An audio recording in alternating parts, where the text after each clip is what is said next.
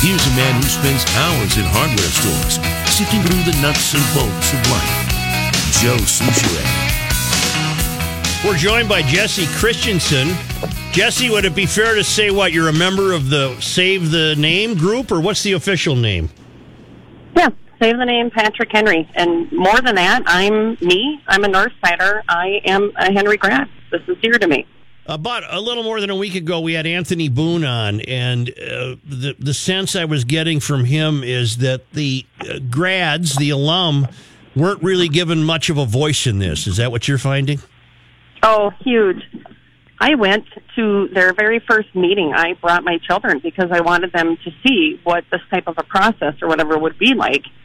And it was said that it was going to be a deal. You can ask questions, whatever else. I figured I'd be getting information. Instead, we went in there and it had very little to actually do with Patrick Henry. I thought we were going to be talking about Patrick Henry. Mm-hmm.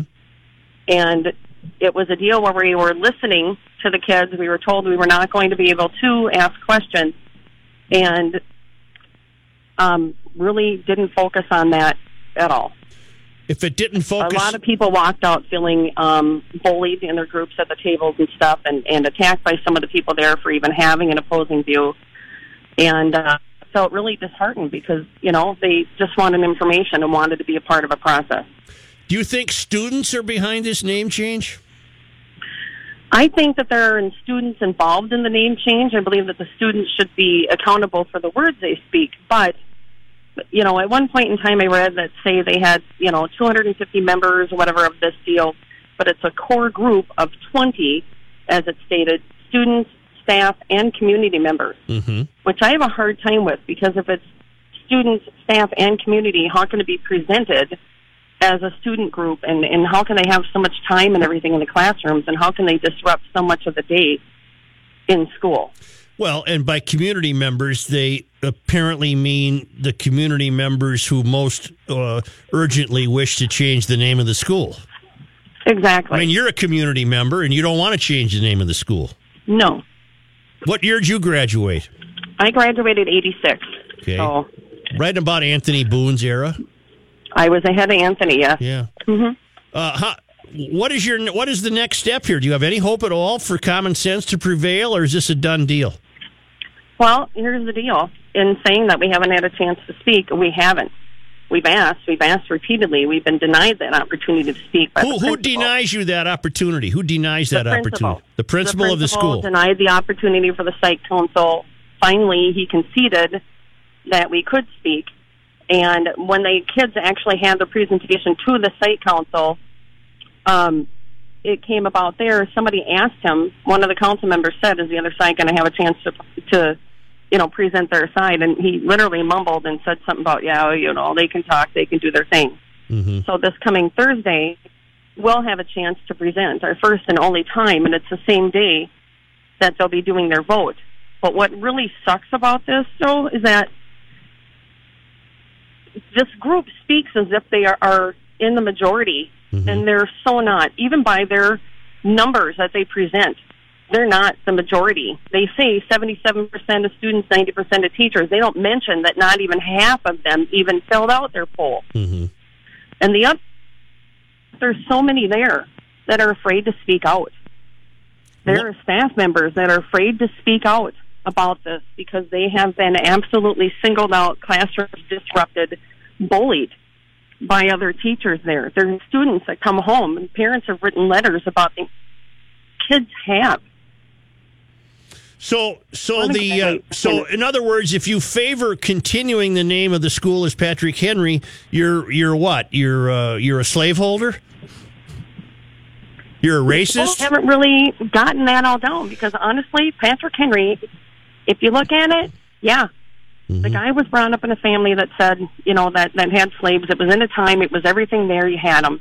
That you treat them with kindness. That they should be well cared for. That they should be educated. That you know, and honestly, it said they should be brought about to Christianity. Mm-hmm. But not one part of them said that they should be treated with any kind of brutality or anything like that. So you take a person that's brought up in this time, this era, this age, and then you have a man standing here before you who says, you know what, this is wrong, and he does something about it. Mm-hmm.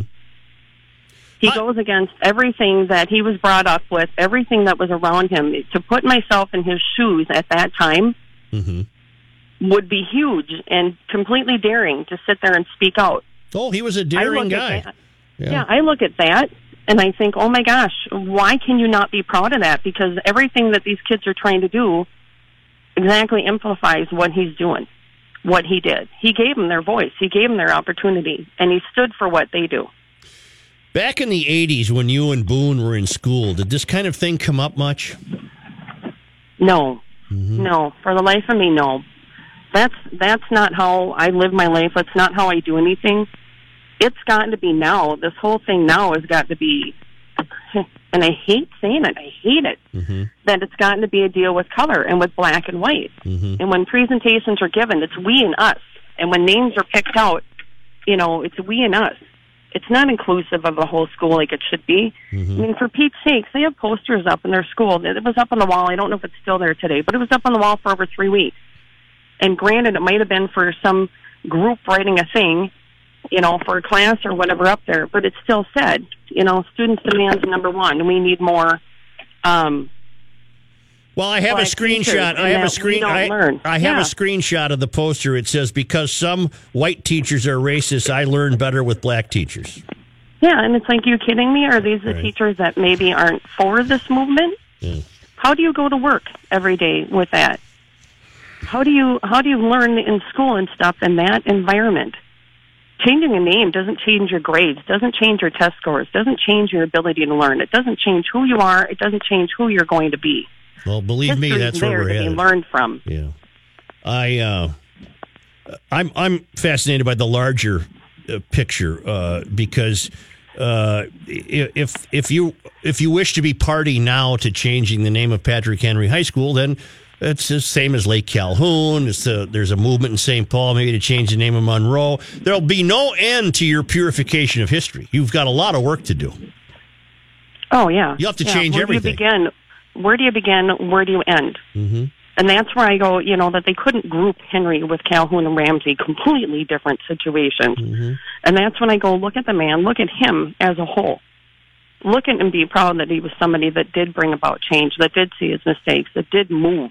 Well, I, I would say that a man of his word. I would say You this. have students in the school right now that don't care to have the name changed. There's students in the school right now that say, seriously, if you're going to spend this much money, buy us computers. hmm I don't care about the name. Give me something so I can learn. Well, I would say the same thing about Patrick Henry that I said about Calhoun. There's no case for a name change. The case would have to be that back in 1937, the powers that be named it Patrick Henry High School precisely because he owned slaves. Therefore, you could go and make the argument we can't have this school name for this guy, and I, I'd wholeheartedly agree.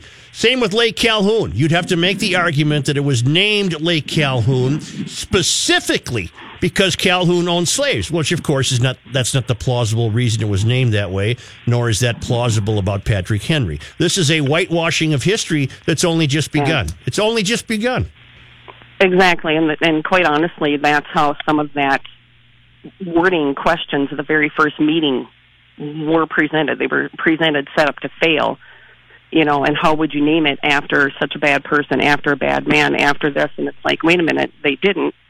And you know, then comes the honesty, where you know it, the the issue of slavery and, and the history and whatever wasn't as prominent and out there and Mhm. right up front when they named the schools. I mean, you can't say that it was named because of that or No. for that. No. I get offended every time I hear Patrick Henry was a prominent slave owner. hmm Patrick Henry was a prominent orator, Mhm. lawyer, politician. And yeah, he had slaves. hmm Along he with did it. along he with knew all he his did neighbors. It. He knew it was wrong, and he did the best he could in the time that he had. And if he wouldn't have had them, it sounds awful to say, but he would not have been able to fight for the freedom, fight for the independence that they have, secure independence for ourselves, and then look to that of our fellow man. Uh, could we reach you Friday just to see how the meeting goes Thursday? You can, but you know, in all honesty, Joe, I uh, will be working in a school in another district Friday during the day, so Oh, so I can talk to you after school. are you going to the meeting Thursday? I am. I'm uh, actually leaving work early and going Thursday. All right. So Well, I'm a single mom. I am two kids. I work three jobs. They're in sports, everything, and this has meant enough to me that I've been up late at night, and I'm taking off work, and I'm whatever. If the change had to come about, then have it come about. Include your community. Do it the right way. And what I'm really offended by is the way that this has been pushed through and blindsided because we've tried. all right. We've Thank, tried going about. thank you for your Thank you. time, and we're going to make an effort to contact you after Thursday. Wonderful. Thank you so much. Thank you. Uh, we'll be back, huh? With uh, more.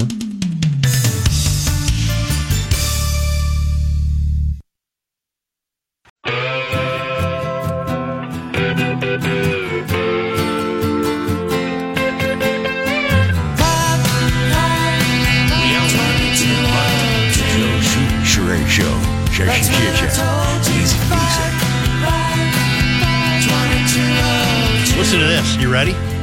Gotcha. A South Clara, a South Carolina woman claimed a racist Virginia police officer of wrongdoing during a traffic stop in April. Uh, a South Carolina woman accused a Virginia police officer of racism as she was traveling back to her home state. The video went viral and garnered widespread attention. Now the officer's body camera footage has been released. What do we find? Tells a different story. Imagine this. Dawn Hilton Dash Williams from Diversityville was pulled over in rural Brunswick County on April 27 while heading home to South Carolina after watching her daughter play in a tennis tournament. Following the traffic stop, she posted a nearly 12 minute video to Facebook describing the traffic stop. She claimed she was bullied by a racist cop who threatened to pull me out of the car. She claimed the officer stopped her for driving 65 in a 70 mile an hour zone. Hmm. She admitted she refused to sign her ticket, a court summons that in reality was not an, an admission of guilt, just an agreement to either show up in court or pay the ticket. She said the officer threatened to pull her out of her car, arrest her, and impound her vehicle if she did not sign the summons. You don't tell me. So she signed it. She then shows the viewers she is in a rural area. She said, This is where we got lynched. This is where we got lynched. And even in today's day, I was afraid. Hmm. I mean, pulling you out of a car doesn't seem like a big deal, but when you, when you are African American and you get pulled out of the car, you get shot or you get tased or you get Sandra Blanded. I don't know who Sandra Bland is. I don't know either. She added uh, she was only polite, but the officer was determined to engage in sick bullying. All right. It goes viral on your social medias, right? Yep. According to WTVR, Brunswick County Sheriff Brian Roberts soon became aware of the incident after his department received dozens of phone calls from concerned citizens. However, after reviewing the body cam footage from the officer who stopped Hilton Dash Williams, he said the traffic stop was done completely by the book. I don't know what she's been through, and I don't know her life history. What I worry about is this kind of thing will inflame situations where you see cops in other states have been executed while they were just sitting there eating lunch. He told WTVR this entire incident was recorded on body camera, and it's all lies. You ready for what really took place? Yes. The footage shows the officer cordially asking Hilton Dash Williams for her driver's license and car registration. He informs her she was actually going 70 in a 55. Okay. She immediately questions the officer, saying there were no signs indicating the speed limit because she had just left a convenience store. Ah. After the officer returned from his vehicle to give Hilton Dash Williams her traffic ticket, she began questioning him again about speed limit signs. The officer told her she is free to go back down the road to look for them because they are there. So you didn't give me a warning. You gave me an actual ticket, she asked. No warnings today, ma'am, the officer said, to which Hilton Dash Williams replies with a resounding wow. The officer informs Hilton Dash Williams of her option to either prepay the ticket to avoid court or to show up for a court date. I will not be paying this ticket, she said. Aha. Then the officer asked Hilton Dash Williams to sign the ticket. She informs him she will not sign the ticket and instead will hire an attorney. The officer responded. So, what you are signing here is a promise to either come to court or promise to prepay. It is not an admission of guilt. It's only a promise to me that you're going to get it taken care of by either coming to court or prepaying it. If you refuse to sign the summons at this point, I am going to have to get you out of the side of this car. I'm going to place you under arrest and take you in front of a magistrate. I will get your vehicle towed and go from there. So, yes, ma'am, you do not have a choice in this matter. Hilton Dash Williams then signed the summons, to which the officer replied, Thank you. I knew you was going to sign it. I knew you was going to sign it. I appreciate it very much, and you have a very safe day. Thank you. That's And then uh, you're going to die. No? she said she remembered things differently, according to WTVR. Yeah, but you Is she disputing we- the video? But She we have the video, lady. I hope she's not disputing the video. You edited. In her mm-hmm. Facebook video, Hilton Dash Williams vowed to file a complaint with the Brunswick County Sheriff's Department over the officer's actions, but she never has done so. Sheriff Roberts told WTVR. Maybe she's having some trouble with her attorney. Well, Like her attorney saying, just shut up and go away. Boy, I'm really glad that body cam was on. well, what are you getting there? You're getting a woman who felt that she was entitled not to receive a ticket. 70 to 55 is ticket 70 to 55 is No matter what race you are. I mean, you That's know, 15 over. you're, you're generally not giving 15 over. No, you get 58, I try to get 60. eight, nine over. Well, even doesn't work for you either. I go Okay. seven. Seven's the magic number. I just go the speed Depends limit. where I am. I go the speed limit, guys. Let's just. I'm sure you do. Uh-huh. Sure. But Right. but no good- wonder no wonder you're always late. Right. this Good is point. this is a case of of of where she wishes to accuse racism, which is why the word doesn't mean anything anymore. This is what need. This is where we need to push back. Forgive me, where was this, Joe? Where did this South Carolina. South Carolina. Wasn't that the same area that uh was it a teacher? A uh The lady that had the she was jogging. yes, she was walking down the middle of the street. I remember that one too. I, that- I- Wasn't that I- also South Carolina? it was either it was South. It was Oklahoma, Florida, Carolinas. I don't know, but it turns out that she was also lying. But so then this the- woman, this woman has announced to the world via her Facebook posting that she's a liar. That she's a liar. Right. And look at how the embellishment tried to sweeten the pot. I was. Uh, he threatened to take me out of the car. Oh, he threatened to pull me out. Pull me out of the car. he never said. He never said pull. We have his his uh, video was running. This behavior of Now, granted, black people can have a lot of trouble with cops. I get it. I, I completely agree but don't that. be selling me your BS when you didn't have trouble with the cops. right. If she would have completely complied, she would have had her ticket. She's be she'd be on her way. Mm-hmm. and why and are, maybe even maybe even with a warning. I kind of like that. Do we have that here? You don't have that here, do you? The warning? No. The cop stops you for speeding. Can you pay the cop? Sounds to me Oh. like he, she could have paid it right then. cash only? Yeah.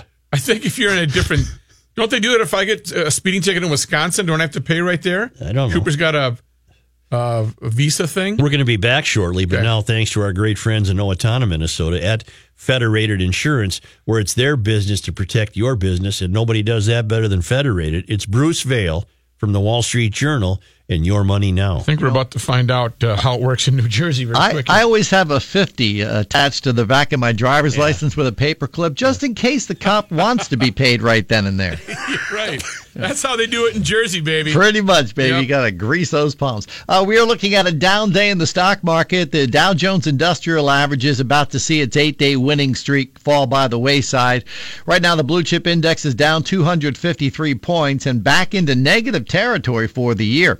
Uh, the Nasdaq Composite is off 81 points. The S&P 500 is down 26. Target will cut its next day delivery fee for household staples, ranging from paper towels to peanut butter, as it rolls that service out to shoppers nationwide. If you buy household staples through the discount department store chain's restock service, you will pay a $3 delivery fee instead of 5 bucks. And if you buy items with Target's branded credit or debit card, you won't pay anything at all.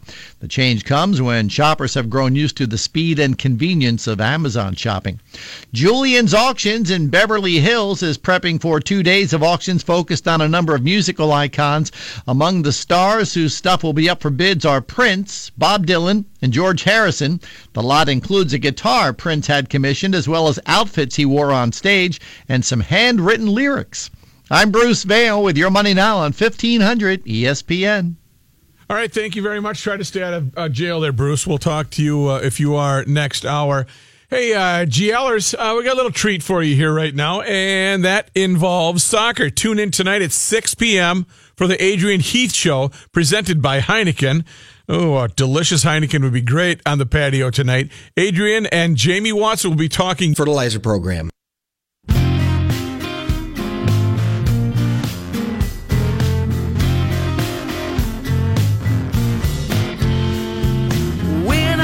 Commencing Garage Logic segment number 8. Here's John Height. Thank you, Joe. It is sunny and 72 degrees. Twins Cardinals tonight at Target Field. Jose Berrios pitches for the Twins. Jack Flaherty pitches for St. Louis. The Minnesota Whitecaps, a local women's hockey franchise formed back in 2004, is joining the National Women's Hockey League. Nice. NWHL began with four teams the Boston Pride, Buffalo Beauts, Connecticut Whale, and New York, now Metropolitan Riveters. Minnesota will be team number five, will play in the league's next season. What is this? Women's hockey? Yep. uh, Well, the, Minnesota National- Whitecaps are uh, like a low. They're not like a. They are a local uh, females that play uh, hockey in different parts of the uh, country. I don't know what I'd do without our listeners who do the work for us. They're great. Uh, I asked what a million dollars weighs, and Robert writes, a million dollars in a hundred dollar bills weighs twenty two point zero five pounds. A million dollars in twenty dollar bills weighs 110 and a half pounds. Okay. A million dollars in $10 bills weighs 220 and a half pounds. A million dollars in $5 bills weighs 441 pounds. And a million in a dollar bills weighs 2,205 pounds. Got it. I mouthed the words as you said them. Well, thank you, uh, Robert, for doing the job that the two knuckleheads are supposed to do. So you'd want hundreds, obviously. Well, if you're going to get the suitcase Sure. on the plane, it's Yeah. got to be in hundreds. Yeah. Did we ever find out what the form is that you have to f- No. sign up for? So you don't have to declare where the money's going. I guess not. Or what it's going for, just as long as you say, I got it on me. You just declare the money, right? I got Just a saying, million I bucks got a this million suitcase. dollars. Who's Sue Cook? Going to have some fun. Uh, back to the Whitecaps. Uh, they Yeah. were they were formed in 2004 by Twin Cities hockey dads Jack Brodt and Dwayne Schmidgall. They wanted a place for their daughters to play hockey after college. Their first seven season, the Whitecaps were part of the Canada-based Western Women's Hockey League, uh, but they uh, now play an independent schedule because the league broke up in 2011. Play against Minnesota College and prep teams with the Gophers, Minnesota Duluth, and Shattuck St. Mary's among the teams that they played. Now they are in the professional National Women's Hockey League. News notes from today: The city. Where are of- they going to play? I'm sorry. Where are they going to play? Their home games? Uh, I'm not That's sure where they. Question. I Their don't know that. home games right now. I think they played at. Um, Ritter? no, they played some games there, but their home ice. Uh, I'm not sure. At Highland played at Never, Highlands. never, never mind. You have no clue, and either do I. And so let's go. Don't you like the? I know the Brodt family is very involved in the uh, the Whitecaps. Okay. and Winnie, uh, Chelsey Brodt, uh, Lindsey Brown, our own uh, uh, co-worker here, is one of the netminders. Really? I know more about the Whitecaps than you think. You sure as hell know more about the Whitecaps than what a million dollars weighed. Hey, did he do fifty dollars? Nope. Fifty dollar bills? Wait, wait a minute. Did he? he did a Nope, hundred. he didn't do 50s. Well, it would just be half, right? Yeah, whatever. John, please, you have to keep going. Otherwise, he keeps Wouldn't it be- talking. That's rather. It'd be double this. the hundreds, John, News notes from today: right? City of Minneapolis. wait, wait, wait. wait. Listen, what does, Yeah. what was the hundreds? It would be twice as much as the $100 bills. Yeah. Forty pounds. Half as much. No. Twice Oh, as twice as much. You're right. Hundred dollar Chris- bills Chris was right. twenty two pounds, so it'd Twice. be forty four. Forty-four pounds. See, There you go. I First time that's for ever been uttered on this show. Chris was right. Chris was right. News notes By the staff and the listeners. News notes from today. City of Minneapolis says as many as 15,000 affordable housing units have been lost since 2000. Right now, the city of Minneapolis spends about 11 to 13 million bucks a year on affordable housing. But in 2019, Mayor Jacob Frey wants to boost that number to 50 million. Where's he going to get the money, John? yeah, he's, he's Bike lanes. No idea, he says at this point. Bike lanes. He said, It's my core belief that affordable housing must be in every neighborhood, so this agenda must be for our entire city. That's his core belief because he's a core Mysterian. Is there not affordable housing right now? It's getting tougher to find. But we have low income finance, uh, low income housing, Mm-hmm. correct, for people that desperately need it. Mm-hmm. And we're building low income things everywhere. Mm-hmm. And uh, when is it? Where I- I'm not trying to be Well- mean, but where is the line drawn? Where, where do you When you're a Mysterian, there is no line. you just keep building more? Just keep going. going. Okay. In the uh, simplest terms, his four pronged approach would aim to increase the development of affordable housing, preserve the affordable housing that already is there, help renters by hiring more inspectors and other city staff to help fight what they call unfair landlords and increase ownership. Uh, access, excuse me, to ownership. No timeline yet on how each step of this initiative would fall into place, and no certainly whether the, uh, well, pretty ambitious proposal of $50 million in funding would ever be realized. Patients across Minnesota are busy trying to get uh, to make sure they can get their hands on needed epinephrine brands. In uh, the case of a potentially deadly allergic reaction, there's currently a nationwide EpiPen shortage. The shortage involves pens made by the drug manufacturer Mylan, which is having trouble because of manufacturing problems. Pharmacists across the Twin Cities say they're getting pens intermittently, so they'll go weeks and get nothing from suppliers, and then randomly they'll later get a couple into the pharmacy. For those reasons, they say it's hard to predict what the supply will be day to day. What, what is this device? It's Bee a, stings, right? it's a yeah, oh, anything, any kind of allergic reaction. It's a little pen you stick it in your leg, and it takes Yeah, it care comes of in this form. It's it's wide, and you just boom. If somebody has a, a an allergic reaction to peanuts or any other type of major Manny's got one. major uh, reaction where that your what throat uh, starts to. uh, Travolta stabbed uh, the chick with in uh, the Tarantino movie? No, that actually was a. Uh, he actually had medicine in there. Oh. He had uh, uh, adrenaline, Starter heart, uh, adrenaline to start our heart. This is just a. And I don't really know if that works in general. You know, Yeah, I don't know either. Oh. I have no idea. What is the kind of pen Joe is going to stab Rookie through the heart with? Wood. That's Oh, a pencil. wood one. Got it. Pencil. A not so good development this afternoon in the Korean situation. North Korea announcing it has canceled a high level summit with South Korea and now is threatening to cancel that meeting with the United States and President Trump. What do we do? Well, apparently there's uh, American military drills going on with South Korea and they don't like it. That happens all the time. Yeah. Uh, North Korea's state media outlet claims the military drills are a rehearsal for a potential invasion of their country. Ah, President Trump will tweet something out to calm things over. I'm I sure. think so. right? Yeah. The meeting between officials from the neighboring countries was expected to be a follow up to the historic summit held last month between North Korean leader Kim Jong un and South Korean President Moon Jae in. The co pilot of a Sichuan Airlines flight that was forced to make an emergency landing on Monday was sucked halfway out of the plane after a cockpit windshield blew out, according to media citing the aircraft's captain. Is he alive? Mm-hmm. Yeah. brain rest. Liu Chuanjian. How could he be alive and that Oh. woman was not? Where- Well, the woman, th- there was damage where she was. This was just the things window were popped out. blowing Yeah. off the plane when the woman uh, went out, and I think her head uh, Oh, took, okay. took the brunt of the problems there. Uh, Li Xuanjin, hailed as a hero on social media after having to land the Airbus A319, told the Chengdu Economic Daily his aircraft had just reached a cruising altitude of 32,000 feet when a deafening sound tore through the cockpit. The cockpit experienced a sudden loss of pressure and drop in temp, and he said when he looked over, the cockpit's right windshield was gone. He was quoted as saying, There's no warning sign. Next thing I know, my co pilot had been sucked halfway out of the window. Everything in the cockpit was floating in the air. Most of my equipment malfunctioned, and I couldn't hear the radio. The plane was shaking so hard, I couldn't read the gauges. The co pilot, who was wearing a seatbelt, was pulled back in.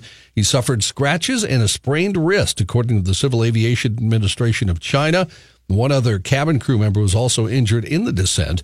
None of the plane's 119 passengers were injured. The Civil uh, Aviation Administration said France's BEA Accident Investigation Agency and Airbus would send staff to China to see what happened. Sichuan Airlines flight left the central Chinese municipality of Chongqing on Monday, bound for the Tibetan capital of Lhasa, made its emergency landing in the southwest city of Chengdu. Facebook says the company's CEO Mark Zuckerberg will not appear in person to respond to a list of nearly 40 questions of on controversial topics that a UK Parliament committee says other company representatives have failed to answer. While Rebecca Stimson, Facebook UK's head of public policy, sent the committee responses to each question yesterday, she also wrote that Zuckerberg, quote, has no plans to meet with the committee or travel to the United Kingdom at the present time. Parliament's Digital, Culture, Media, and Sport Committee sent the 39 questions to Zuckerberg after it had interviewed Facebook's chief technology officer, Mike Schroepfer, on April 26th. This is the second day in a row we've had that committee pop up. Isn't that a weird mix for you? Mm-hmm. Digital, Culture, Media, and Sport Committee. Yeah, I don't How get the sport How does part. sport fit in with? I don't know with the rest of that. We had that yesterday in the story. I'm outraged. Is Dave Dahl ready? yes, he is. Well, then Very you'll, ready. You'll have to take us to break then. I can do it. No, it. I can do it. I can do it. I can. I'll let you do it. I want to do it. I want to do it. I want to do it. Affiliates are happy.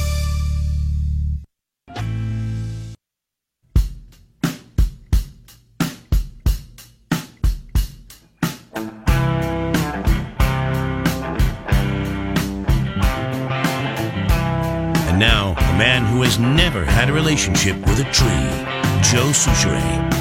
Here's Dave Dahl. Thank you, Joe. Sunshine and 72 out there. We should uh, hit a high somewhere in the mid to upper 70s later on this afternoon. Mostly clear skies tonight. It's going to be a mild overnight, down to 60, light and variable breeze. Tomorrow, mostly sunny and warm, up to 84, and it will be a little humid as well. Southwest winds not helping us out much at 5 miles per hour. And then for Thursday, warm and humid. Isolated thunderstorms develop by late in the day, probably holding off until evening Thursday. Thursday's high 82.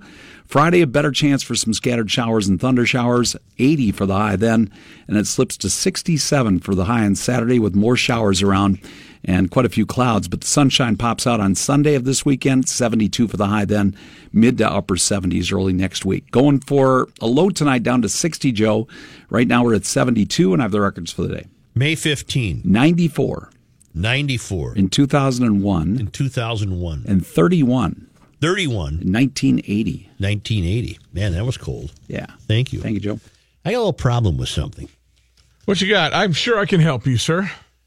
Uh, the Star Tribune's been really selling us this, or maybe the Pioneer Press had it too.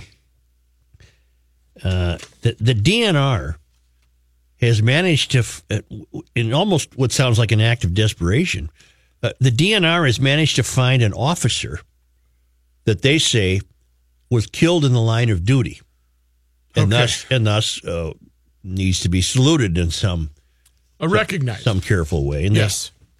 they had to go back to 82 years, and they found Olaf Lofquist. Olaf Lofquist. Mm-hmm. What does he do?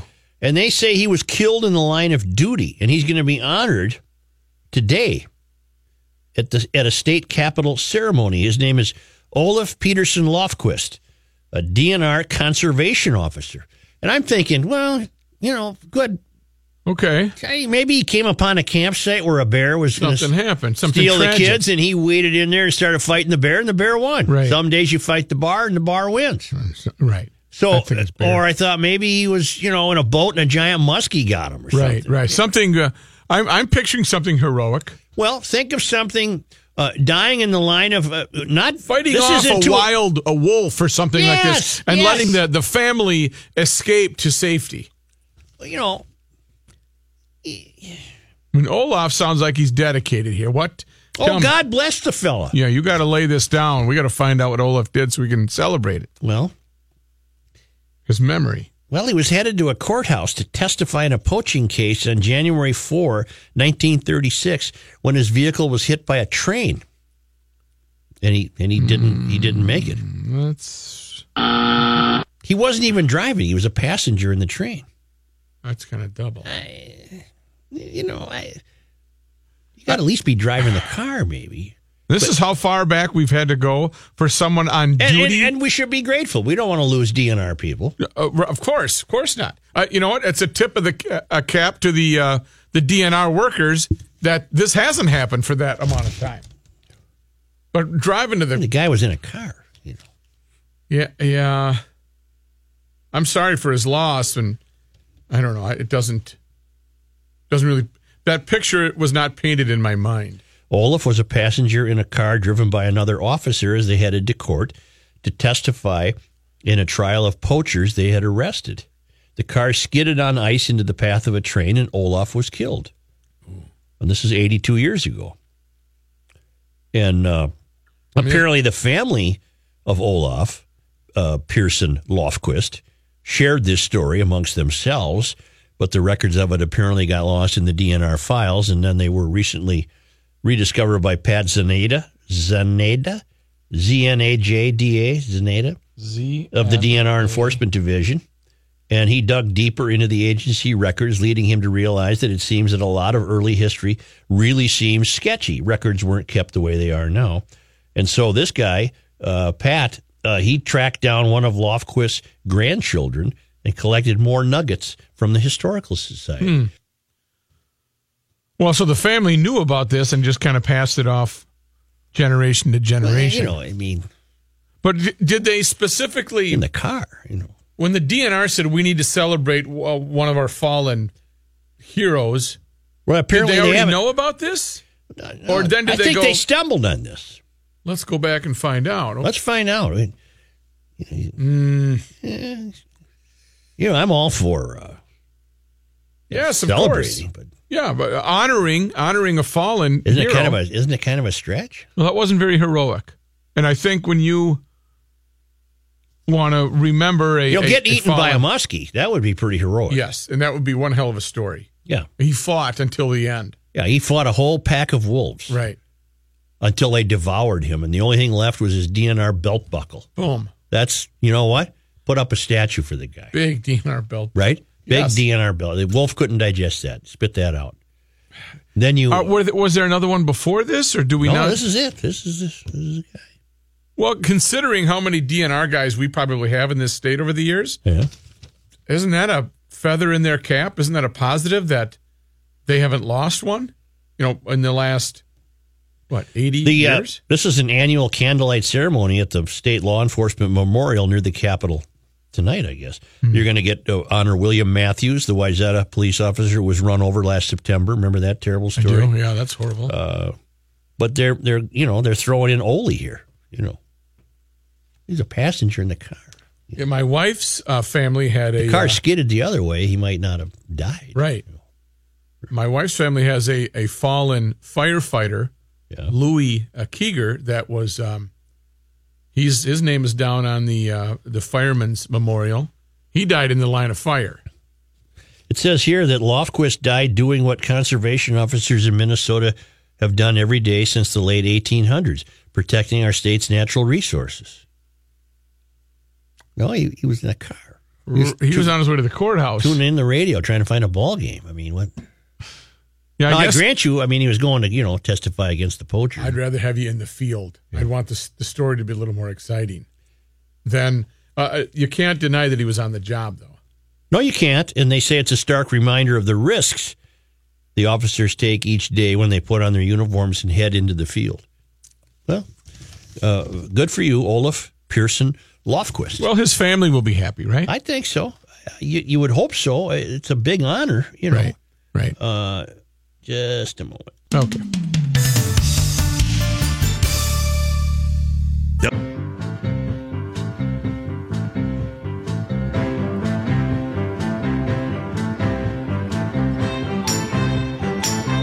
Another airline has come to its senses. What do you got? Well, American Airlines What are they doing? uh, will no longer allow insects, goats, and hedgehogs brought on board planes as emotional support animals. Oh, good. I would say that's also true of the Krabby Coffee Shop. Get your bleeping emotional support insect out of here. See you later.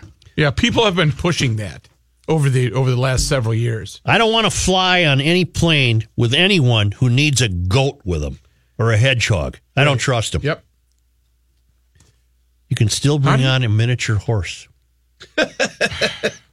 miniature horses are okay as long as they have been properly trained as service animals, How do you get it to sit down in the Yeah. seat? which is a great question. How would someone claim they trained an insect? They, they can't. Right. They're not enough of a brain pan. No. Be like trying to train you. You can't do that. I know that for sure. Can't be trained, can you? No, not at all.